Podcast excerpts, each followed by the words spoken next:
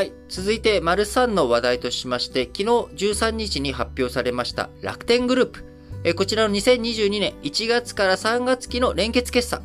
最終損益が914億円の赤字ということで、前年同期367億円の赤字から赤字額拡大しているということになっており、えー、この1月から3月期の赤字というのは、2020年、2021年、2022年と3期連続、3年連続の赤字ということになりました。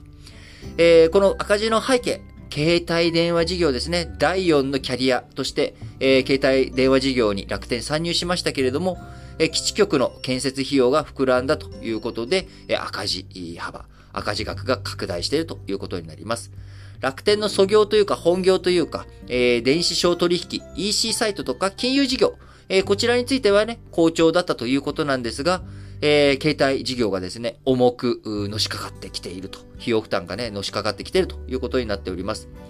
えー、売上高に当たる売上収益。前年同期比12%増の4371億円だったということで、新型コロナウイルス化で高まった EC 需要、こちらがね、引き続き、えー、国内 EC の好調をもたらして、1824億円と、こちら12%増え、えー、金融事業では、あの、楽天カードとかのね、クレジットカードのショッピング取扱高、こちらは26%増えたということで、営業損益は1126億円の赤字だったということで、えー、売上がね、いくら上がっても、やっぱり携帯事業での基地局の減価償却費とか、あそういったもので営業損益大きくな、えー、赤字が膨らんでしまっているということになっております。えー、過去のね、四半期ベースで見ても最大の損失になったということで、えー、三木谷楽天会長兼社長、えー、昨日同日のね、決算説明会の中で、KDDI から回線を借りるローミングの縮小などで費用が減り、携帯事業はこの1月から3月期、これが赤字の底だということを見通し、示したわけですけれども、その一方でね、あの、月0円、1GB まで0円で提供するっていう、えー、プラン。こちらを廃止するということになり、まあ確かにそれを廃止してですね、えー、最低料金980円ということになれば、その980円分だけ収益は上回ると、あ伸びるということにはなると思うんですが、えその一方でね、えー、楽天、そんなつ、つながりもしにくいしにくいし、今まで、えー、1GB まで0円だから契約してたのにっていう人たちが、えー、離脱していく、他のね、えー、ところに出ていってしまうということも十分に可能性、えー、あるわけで、えー、例えば、あのソフトバンク 3GB で900円と。いうようなプランあを出して、えー、いるわけなので、あのー、じゃあソフトバンクにしちゃうよっていうようなことあるいは、KDDI のように基本料金0円で必要なデータ容量だけ、えー、購入して使ってください。みたいなプランもあれば、20GB で言ったらね、あの NTT2700、ドコモ2700円、ソフトバンク2480円、KDDI も2700円、えー、楽天モバイルだと、えー、20GB 超容量無制限で2980円というような、まあみんな、あそういった対決になっており、えー、今ね、なかなか外に出る機会も少ないので、僕、えー、ドコモのアハモにしているのと、あと格安 SIM 1個持って、えー、いるんですけれども、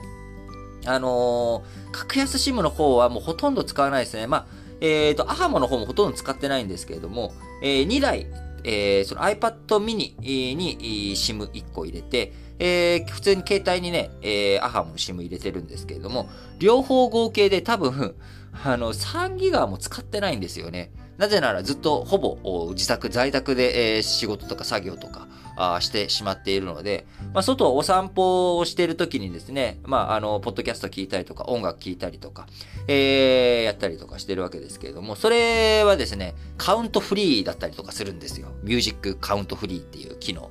のある SIM 機能というかね、そういったオプションがついている、え SIM、格安 SIM を使っているんで、そうすると、あの、ほとんどカウントされてないので、えー、実際に料金がかかるというか、あの、枠を使っているのは、本当に多分3ギガも使ってないんじゃないかな。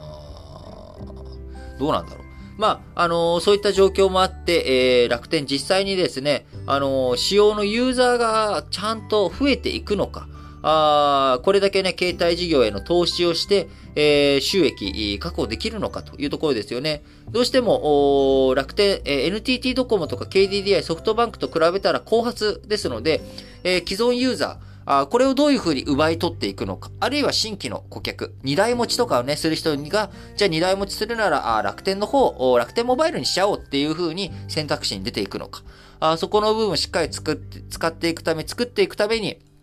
えー、0円プランとかを打ち出していたわけですけれども、えー、このタイミングで、えー、それを収益化に向かう、向けるということをして、えー、うまくいくのかどうか、引き続きね、えー、健全なあ携帯事業の競争環境を作っていく上でも、えー、4つのね、えキャリアが、あ切磋琢磨しながら争うということは、競争するっていうことは非常にいいことですけれども、えー、楽天、えー、そのね、重荷に、潰れ、えー、ないように、しっかりとやっていってほしいなと思います。